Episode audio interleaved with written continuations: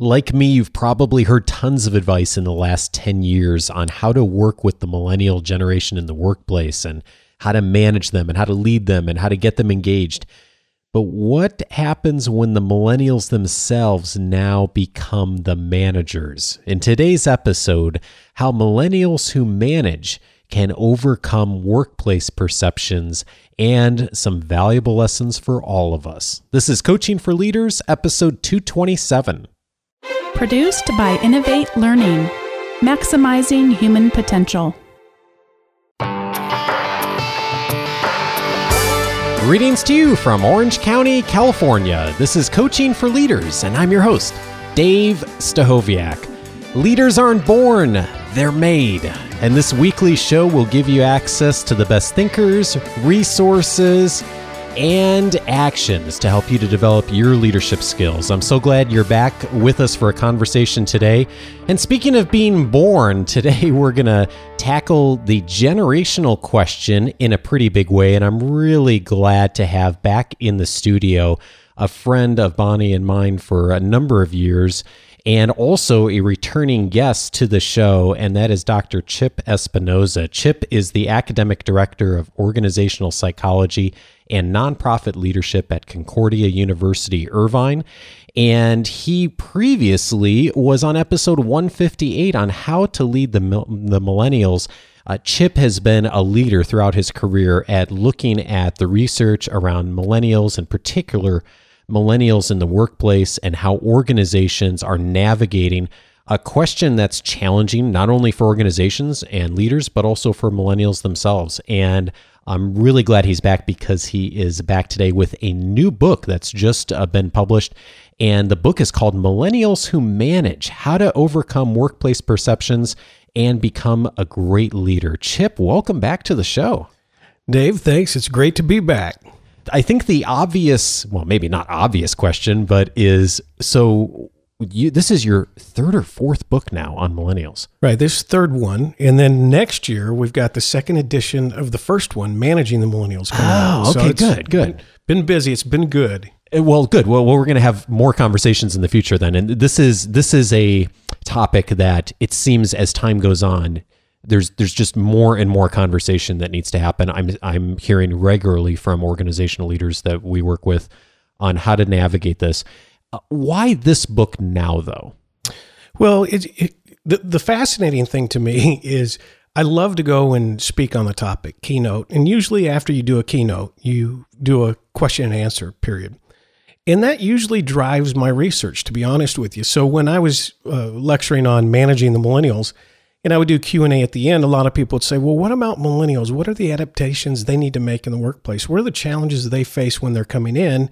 And of course, so then uh, I researched the work for millennials at work to identify that. Well, recently, as I've been doing onboarding uh, with that work, as well as training managers how to manage millennials, during Q&A, people were starting to ask, well, what if you manage somebody that's older than you? What do you do about that? Uh, and the challenges that they're facing. And, and really what's happened is millennials, the, what I call the first wave, people that went to work before 2009 are starting to hit their first management positions. And so it's getting more and more acute as far as being a, a problem that they're having to deal with. So the millennials now are themselves becoming the leaders in the organizations that were in some cases struggling with how to reframe their perspective yeah. on, on on how they when they they approach the workplace and so now they're also running into some of these challenges with how do I manage some of the people who are coming from maybe a similar framework as them, but uh, are approaching work in a different way than you and I approached work when we came into the right. workplace. Right, absolutely. And the thing that I write and I take on here, I did a lot of research and talked to millennials who had made that transition. And I said, you know, what were the tra- the challenges of moving from being a peer worker to being the boss of your peers or people that are older than you? And you'd be fascinated by this. The number one thing is a redefinition of relationship with their peers at work. Mm. And they talked about how difficult and how lonely that process is because people that they used to joke around with, hang out with, make fun of the company with, are now saying, Look, I don't want to hang out with you. You're the boss now. Uh, I had one one female manager say, My friend even unfriended me on Facebook. And it devastated her, but her friend said, Look, I don't want you snooping in on my life. You're my boss now. Yeah. And of course, that's not, that period of time doesn't last a long time, but while you're going through it, it seems like forever because all of a sudden, the people that were your friends, that you were socialized with, that you enjoyed about work, they're not the same anymore. The second greatest challenge, and you'll love this, was the fear of disappointing the person that promoted them. Oh, interesting. So they got into these jobs, and of course, in in if you look at my original work, those millennials that can build relationships with authority figures, that can initiate a relationship, which in my research come out to about one in five, they're the ones that get promoted first because they're trusted. Uh, somebody can communicate with them. But what also happens is that they get this trust sometimes because they appear different than other millennials. And so at the moment that they try to find their own voice and be authentic and lead the way that they believe they should lead or want to be led, then their bosses kind of, you know, confront them about it. And that fear of disappointing that person that promoted you really weighs heavy on them. And so in the book, I, I really address to say, and and this is resonating. It's I've gotten so many comments on this, and I was really surprised by it. But if you think about it, Dave, in life, the people it's not the people that are against us that are going to hold us back from achieving what we want to. It's really the people that love us the most. Because when there's a threat to the relationship where it's going to change that dynamic, a lot of times that will be sabotaged by the people that love us. Whether we're have a scholarship to go to college a thousand miles away and people don't want us to be so far. And so therefore they'll do things to undermine us. I, I remember one time when I was younger and I was going to take a promotion and my boss told me I wasn't ready. Mm. And, he, and, and really, as I reflect on it now, it was more of a function that he didn't want to break up that that partnership, that that teamwork that he and I had that was synergistic, and he didn't want to see that. Oh, interesting. Yeah, that makes sense. And I, and I one of the things that I, I hear you saying too, and um and and you can tell me if I'm reading too much into this. The part of the dynamic is of those millennials who have figured out really how to interact with more senior leaders in their organizations. Those one of five, like you said, right. who have kind of figured that out and navigated that. Now they now they're needing to turn around and to lead the millennials who maybe haven't figured that out or are coming from a different perspective. And all of a sudden now that's a really different that's a really different dynamic than they've been working towards over the last few years of building more relationships with maybe senior management and not necessarily thinking as much about maybe their peers or the people that are uh, now at the lower levels in the organization. That's that's probably a big challenge for folks going into that well, situation. You're, you're absolutely right, and, and and that's where I'm I'm going to play a little more off of that fear of disappointing your boss because if you're afraid of disappointing your boss and not doing what you believe you should do in a situation and not finding your own voice as a leader, you'll come off as being inauthentic. And if you come off as being inauthentic with your peers, you're going to be looked at as a brown nose and that you'll do anything to get the approval and favor of the people above you, but you're not really there for the people that are with you or work with you or for you.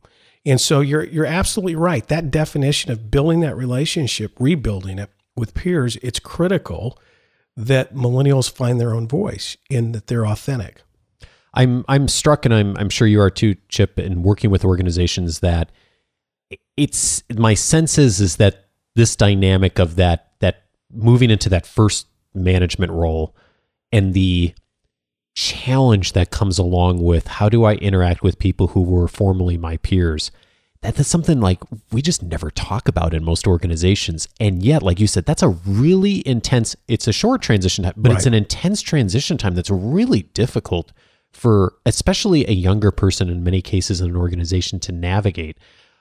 What in addition to just being aware that that's a difficult navigation point and that that's normal, what other advice do you have for millennials who are in that position or maybe will be soon of how to how to navigate that with some success and with some confidence? Well, I have to tell you this, and we've probably talked about this before, but one of my mentors, which I never met, and I wish I'd have gotten a plane and went and heard him lecture, but was Dr. Edwin Friedman, who was a family systems theorist and he used the term self differentiating.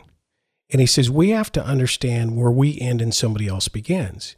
And we can't allow other people's behaviors or what they say cause us to be reactionary. And so the whole key really is to learn self regulation, not to get hooked when people go, you're a brown nose, or when your boss says, and by the way, here, if, if you're a millennial and you're managing and your boss comes to you and says, you know, you've changed since I've promoted you, or, you know, I'm not so sure that you're the person anymore, or you still have a lot to prove. A lot of those things can be triggering comments because that boss is feeling threatened by your own personal growth and where you're going. And what you have to do is you have to self differentiate. You have to say, that's really not about me, that's about them. And, I, and I'm not, and it takes some sense of critical self examination and self awareness to, to be able to determine when is somebody being authentic with us in telling us what we really need to hear, even though we don't want to hear it? And when are they doing it really as a function of trying to find balance in the relationship? Mm. And so when you can self differentiate, you have the ability then to not react in a way that could be detrimental to your own personal leadership or to the interaction with the people you lead. What's different about the people who find that differentiation and and and find that that's cl- it, they have an easier time navigating that and making that distinction from those that just get lost in the in that mess of like oh oh my gosh everyone's saying bad things about me how do i how do i really understand what's helpful data and also what's maybe not helpful Well, I think, and, and you'll be familiar with this literature, but the emotional intelligence literature. oh It's yeah. that self awareness piece. And we know that people who are self aware have a much greater propensity to be able to self regulate their own behavior and to manage relationships. And so, you know, going back to Friedman, he said that in leadership development, the focus should not be on how do we get followers to do what they need to do. The focus should be on the self because the nature and presence of the leader that most impacts the system. So, if we're looking at a, a, a millennial manager now who's feeling the pressure from peers and feeling the pressure from a boss, and what you have to do is not get hooked to where you're an anxious presence that's reacting, but you're simply saying, okay, this this is a growth period for me, and I have to understand that I'm going to be in here, but I cannot allow myself to not self-regulate. yeah cha- challenging and when you're in that time and and uh, one of the great things I've always loved about emotional intelligence and the research is that uh, a very clear uh, a very clear consensus, I think, in the research and the practical and the practitioners out there that it's learnable. Uh, Yeah. You can get better at that, unlike IQ, which is harder to develop. You know, EQ is uh, there's a lot you can do, and I'll put some of the links into the the books on Goleman's research on that, which will be helpful for people.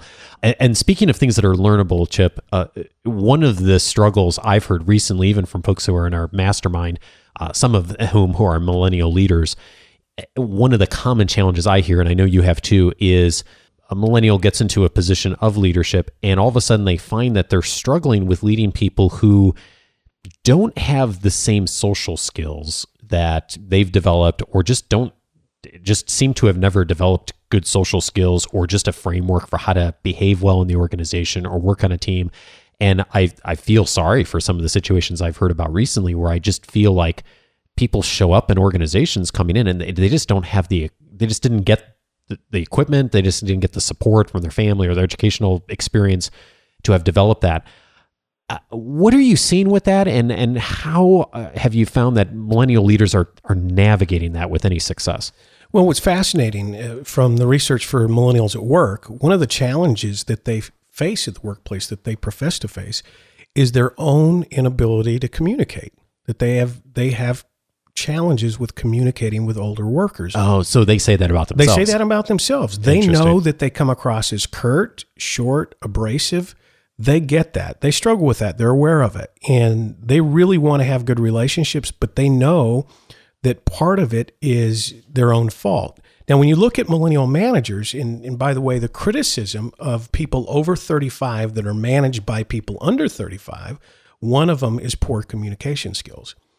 And and what's fascinating is that millennial managers, the younger, so what I would say that 18 to 24, if they're in management, maybe they're in retail or whatever, they have they happen to be a little more re- results oriented and less people oriented, which is very interesting. So they're very direct, and this is what needs to be done and how it needs to be done, and get real frustrated when somebody can't track with them.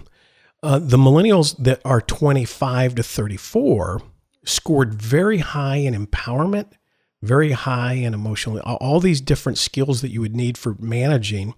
But the one thing that came across clear from the older workers was that they felt that the communication skills of millennial managers suffered. Hmm. Interesting. So, so that's a an obstacle for sure. Um, and I'm, I'm curious too, Chip, and you, you alluded to this just a moment ago. Um, and we actually did an episode about this two or three years ago about how to manage someone when they're older than you. Right. And um, and Bonnie and I did an episode on this because we both had na- had navigated this a lot in our careers, where right. we were often the younger person in the room, but in the leadership role. This is a reality for many millennial managers as they get into this role, as they're often managing teams of people. In many cases, everyone who's older than them. What advice do you have for millennials when they're in their, they're making that transition right. as well too, where it's the dynamic of it's not even just the managing a millennial population, but also managing potentially uh, older workers too. Yeah, absolutely. And let's start with communication. Okay. The thing that we're saying they struggle with. One thing to do if you're a millennial manager is communicate in the medium that your older workers appreciate. And, and for a lot of baby boomers, that's still the telephone. You know, pick up the phone, call them, you know, you may be sitting across the hall from them and, but pick up the phone, call them and and and talk to them that way, or if it's texting, or if it's email, or whatever. But somebody's preferred mode of communication is to start with that when you build a relationship. And if you don't know, ask right. Yeah, exactly. Or, or just watch. And yeah, see just watch they, the way they talk they to, you. to you. Yeah, yeah. I think another thing that's important here too to understand one of the struggles that millennials had is ha- holding people that are older than than them accountable. Mm. Okay. So they would cut older workers a lot of slack. And they talked about this, that they would even do their work for them. Um, oh, interesting. They would overfunction. And because they're, they're achievement oriented, they want to get things done, but felt a little awkward about really being directive or holding someone older accountable. And and really a lot of millennial managers get played by older workers. Hmm. Because because they've picked up on you know these these superhero millennials who really want to shoot to the top and will not fail at any cost. And therefore they have a tendency to some kind of play rope de dope if i can put it that way with them. Interesting. So um, let's say i'm a millennial manager and i'm either i sense that tendency in myself to maybe maybe that i have a little bit of discomfort of approaching an older worker than i would a peer or someone who's younger than me or maybe I get the sense that that's happening a little bit in the organization as I'm maybe getting a little more pushback from from those who are at of a different generation. What what's the how do you resolve that? Like that's there's a lot there. I mean there's a lot of like baggage there i think that comes with a lot of us right. anytime. And I'm, I'm, thinking back to one of the reasons we did an episode on this because we get this question a lot of like how do you navigate that? Because it really you know we've all been taught respect our elders and right, all those things that we all learned when we were kids. And um what is the, have you discovered any hacks? Like people who have just found a way to really help well, that? make- yeah one of the things and i mean this is really quite simple and but just simply go to the person and say you know how would you handle this situation? How would you handle this situation if you had somebody that was you know not doing their work or not showing whatever your problem is ask them how they would handle that situation. Another is perhaps to say of all your favorite managers tell me what they would do in this situation and what you uh. do is you get the focus on learning what they prefer, but an ownership on their point to go, okay, something's going on here that needs to be addressed and I need to take seriously. And here's how I maybe have a preference for that right. to be handled, or how this should yeah, exactly. be handled. And then you follow that path. Yeah. You know, and or they say, I'm busted. I better start performing. Interesting. Well, it, it, it is funny how, you know, part of being a good manager is also setting some clear boundaries and if you do a good job early on in that relationship that that's that's the hard part here chip is that you if you don't do that well early right. on it takes a while to correct that back yeah. but if you can just have even sometimes that initial conversation like you said it's just like just bringing attention to it early on that sets an expectation with people very early in the relationship, like, okay, you know, they're paying attention. They, you know, regardless of age, you know, we have a job to do. Here's the performance expectations, and and I think that helps people to navigate things a little bit better. So, Right. so part of what I'm hearing here is lean into discomfort. Yeah, exactly. And you have to be comfortable with it. Yeah. And if you shy away from holding people accountable, then you're not going to be a leader very long.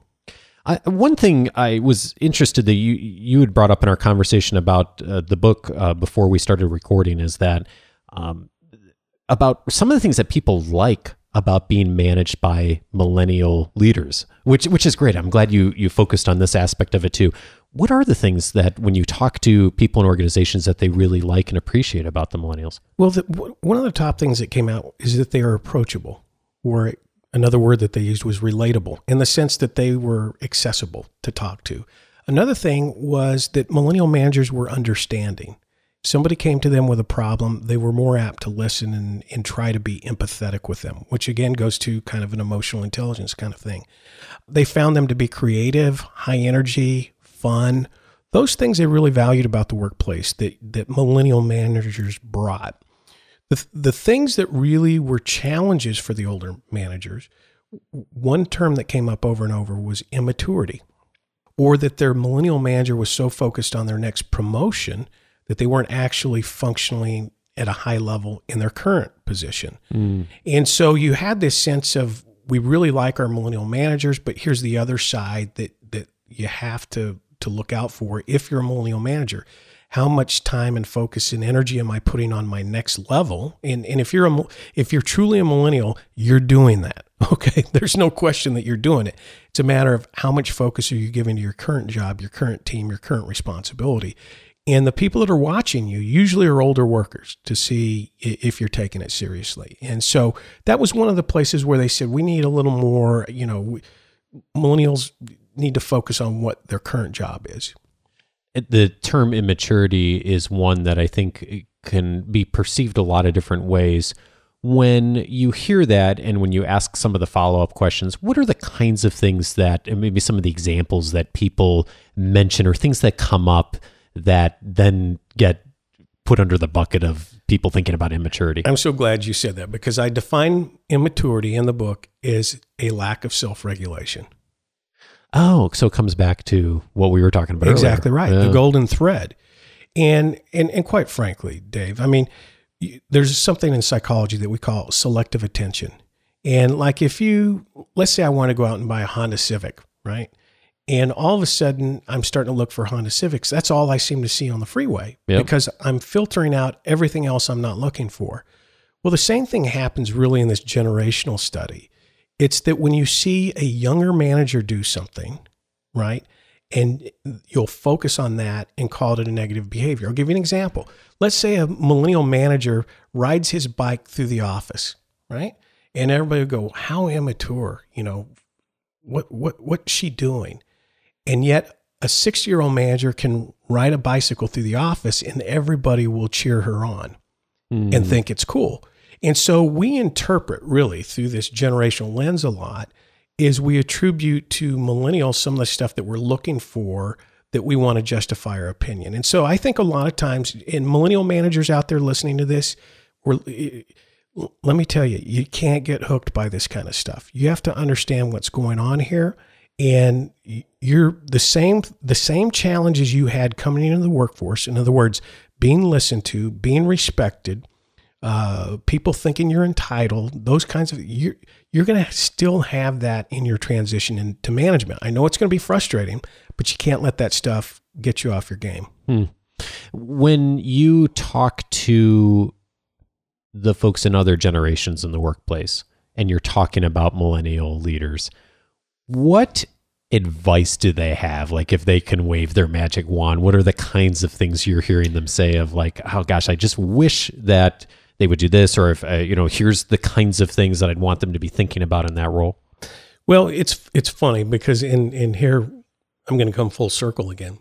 So when I interviewed millennials, what they wanted out of work, out of a manager, it's almost the exact same list. I mean, that's what we want at work. We want to be respected. We want to be listened to. We want to be valued. Want to be recognized. Some of the advice they gave to their millennials: be confident, be yourself, be true to yourself. And those are the things that they're looking for in their manager. You know, it all comes back to the core human Yeah. relations. Where where do you put you like you were saying of the it- there's nothing wrong. In fact, there's everything right with wanting to advance your career Right. and being smart about that politically and and the focus there. And also, how do you care genuinely for your team now and Right. to demonstrate that and show that each day and the, those core things like uh, are you familiar with uh, the project oxygen at google Oh yeah. of Matter of fact, Yeah. you're going to love this. It's in the book. oh is it oh yeah. good, so, good, good. so we use Project Oxygen. We we use the manager expectation model basically of what we want, and we use that as our survey benchmark. nice And so when we interviewed people under 35 and over 35 about their managers, we based it on that criteria.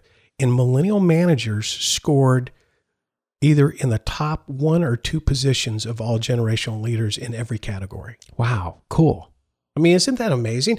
And and the reason why, you know, you can hear it in my voice. I get excited about this stuff because to me, I think millennials have a much greater opportunity to really do the things like Peter Drucker wanted to do or Douglas McGregor wanted to do. Some of these organizational theorists in the human side of management that they really want to see the organizations move towards being worthy of human habitation. I think millennials can move that needle more. And the reason being is you think about it. We talked about emotional intelligence earlier. That's not a concept you have to sell to them. You don't have to convince them to take some kind of um, psychological testing to find out, you know, what's what's their personality. They love that stuff. You don't conflict resolution, uh, empowerment literature. They gravitate to it. It's just natural to them. And so for other generations, some of them that we've had this push for training and try to get them on board with it, uh, you know, some they really embrace and others, you know, may be reluctant and said, what's this got to do with the bottom line? Well, millennials, I, I think come in really with, with a much better understanding of these concepts that differentiate us in the workplace to be better leaders. I love it. I love it, Chip. And I, you know, and I'm realizing, uh, you know, I was just thinking about you and I for a second, forgot that we had several thousand other people listening, and uh, she would probably say what Project Oxygen is for those who don't know. I think we've mentioned on the show before, but Chip, you can correct me if I'm wrong. But uh, basically, what Google did is they spent several years doing research on their organization and, and figuring out what are what's the best management concepts or principles that uh, that that we should have as an organization for what do we want our managers to do. And I think the biggest surprise was that there wasn't really that much of a surprise. I think many people in our audience guessed at what the eight competencies are. I mean, most people would get five or six of them right off the bat, you know. And it, and so it's it comes back to the core things that we know as far as respect and uh, and having a voice and influence. I mean, all those things that we know that are important about leading people well. And so it all comes back to that fundamental of how do I, within the framework of my experience and and my relationships, how do I stay true to that that core those core principles that are important in every organization. Right, exactly. And, you know, Google did that study because they started out believing that they didn't need a management level. Mm-hmm. And so once they figured out, well, we need managers, well, if we need them, we better figure out what they should be doing. And so that, I mean, that's what was fascinating about it. But here we go in, in, in having this discussion. But this, this is what's fascinating to me. Okay. We know what to do, but we don't do it.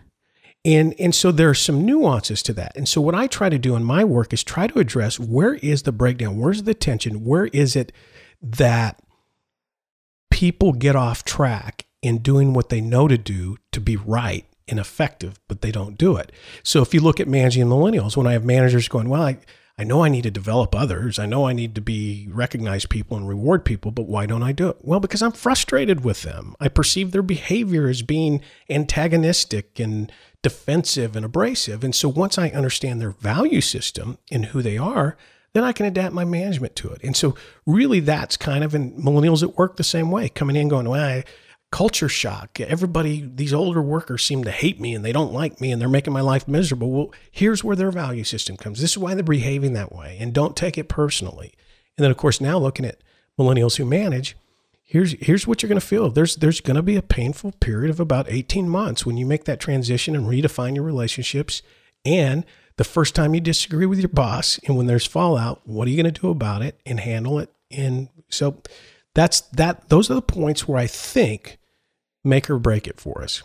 Well, you're so right that common knowledge just is not common practice uh, mm-hmm. for so many of us, and it really does require that discipline. And so, uh, for for those listening who are uh, millennial leaders and maybe are in that even 18 month zone now, or just beginning, or will be there shortly, uh, what would be one thing that you'd say, based on your work with millennials, Chip, that that likely is something they already know, but they haven't yet taken the action to bring as part of their their behaviors. What, what where's a starting point? Well, I, I would say at, the last chapter of the book, I entitled it "Getting to the Next Level," and millennials still will face the lack of, of, of experience argument against them when they're trying to get to that next level because that's just that's the way it is. No matter how much experience they gain, they're always going to have less than those older generations, you know, that are in the workforce. Sure. But lack of experience is something that they can overcome and they're doing it and they're getting it. So to me, that's not the major challenge. The major challenge they have of getting to the next level is their lack of patience. Oh, interesting. And and patience is critical in leadership development. And there's a concept uh, written on. Mitch Kuzy wrote a book, and, and, and one concept was too much, too fast. You can literally be promoted too fast and beyond your competency, and it ruins your career. I have a wonderful story of, of a young lady who's a former student of mine hmm. who was working for a, a, great company, what I call a sexy company, you know, a company that everybody would want to work for. And it's, you know, you see it in magazines and it's glamorous. And she had been in a job for about four years, and, and her boss left, and she put in for the job, and, and only to find out she didn't get it, and they brought somebody from a different part of the company. Another year goes by, that person leaves, she applies again, doesn't get it, and they bring a person from another part of the company to, to work it. So now this person's resigned a year later, and she's thinking about putting in for it, but decides, no, I'm going to go to a different company. I'm tired of being told no she finds out a week before she's going to interview with a new company where she's set to leave in her mind. She gets called in by her boss, her boss's boss, and she says, Look, we've been grooming you for this position for the last two years. We wanted to hire you the first time. We didn't, we felt like it would be too much for you at the time. So we brought the best person in the company from this area for a year and the best person in the company in this area for a year. And now we want you to have that position. Oh, wow. Well, she's blown away. And she talked to me about it in, in the stories in the book. But she said, I wish they would have told me up front. I said, but here's the problem, really, for, for millennials, is there are no guarantees. So companies aren't going to say, look, hey, in two years, we're going to give you this position. They're just not going to do it. They're going to look at how you respond to the training, how you respond to pressure, deadlines, you know, all that stuff can you self regulate your behavior? Because now they're looking at you to move up the ladder. And, and, so for her, she goes, Well, I wish they would have told me they were developing. It would have made that a whole lot easier. And I said, Well, yeah, in a perfect world, maybe that's what we should do. But the fact of the matter is, we have to learn patience. We have to ask ourselves the questions.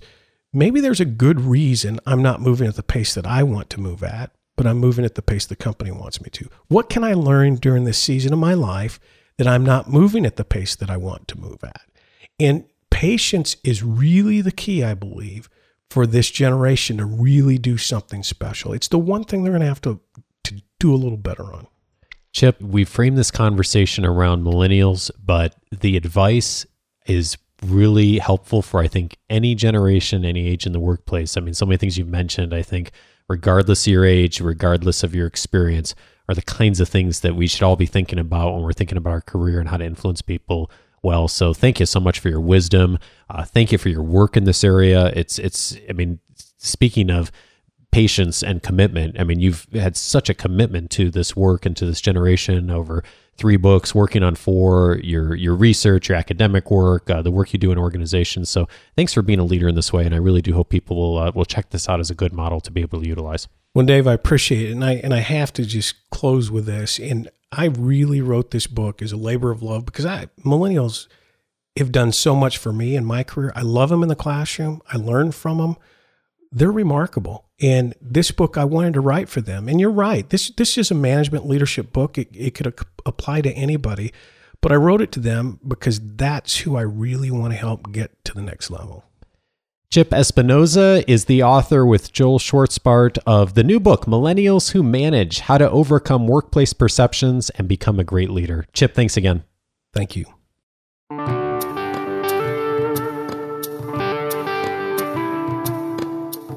A big thanks to Chip again. And if you're like me, you've heard a lot here that's of value, regardless of what generation you show up in in the workplace and who you identify with. And, you know, whether you're the millennial manager or not, inevitably your organization is having more and more uh, folks who fall into this demographic who are now in leadership roles in the organization. So I hope that there's something here, if not for you directly, something you can take away that'll help support those people in your organization. And as always, uh, we welcome your addition to the conversation as well too. You can reach all the show notes for this episode at coachingforleaders.com slash 227. The next Q&A show is coming up on episode 230. Once a month, Bonnie and I turn over the uh, direction of the show to you and respond to questions. If you have a question you'd like us to consider for the next episode, we we already have a bunch actually already, but uh, there is still room for more for the first episode coming up here in February. Go to coachingforleaders.com slash feedback and you can submit your question for consideration. And if you're not already subscribed to the show, please do so. You'll get episodes every Monday. Just search for Coaching for Leaders on whatever app or service you're using. And while you're online, if you haven't already here, take a moment to join the weekly leadership guide. I deliver it to your inbox every Wednesday, and it includes my thoughts and recommendations on the best articles, podcasts, videos, and books that will support your development between the shows. It also will include a, li- a link to the show notes each week. Uh, so if you're listening on the go, like I almost always am when I'm listening to the podcast, uh, that's a great way to tap into the resources that we mention on the show and the notes and some of the quotes from guests. And as a bonus, when you join the weekly leadership guide, you'll get access to my reader's guide that lists the 10 leadership books that will help you to get better results from others and brief summaries from me on the value of each of those books. It's a great place to start your professional development for the year. And if you read even one of those books on the list this year, it will help you to lead more effectively. I know it will. So if you'd like access to that guide and the video that comes along with it, just go to coachingforleaders.com slash subscribe and that will get you started with everything that'll be uh, helpful for the Reader's Guide. And finally, this week, a big thanks to David in the UK, Tracy in China, Keith in Australia. Great to chat with you, Keith. And Annie, Hanif, and Craig here in the States for the great reviews on iTunes. Thank you so much to all of you. I am very grateful. If you have been listening to the show for the for a bit and uh, find that you can offer a review on iTunes as well or whatever service you use, it's a huge help in the show continuing to grow. Uh, take a moment to go to iTunes at coachingforleaders.com slash iTunes or coachingforleaders.com slash Stitcher if you use that. Thanks in advance for your support. Have a fabulous week, and I'll look forward to talking with you next Monday. Take care.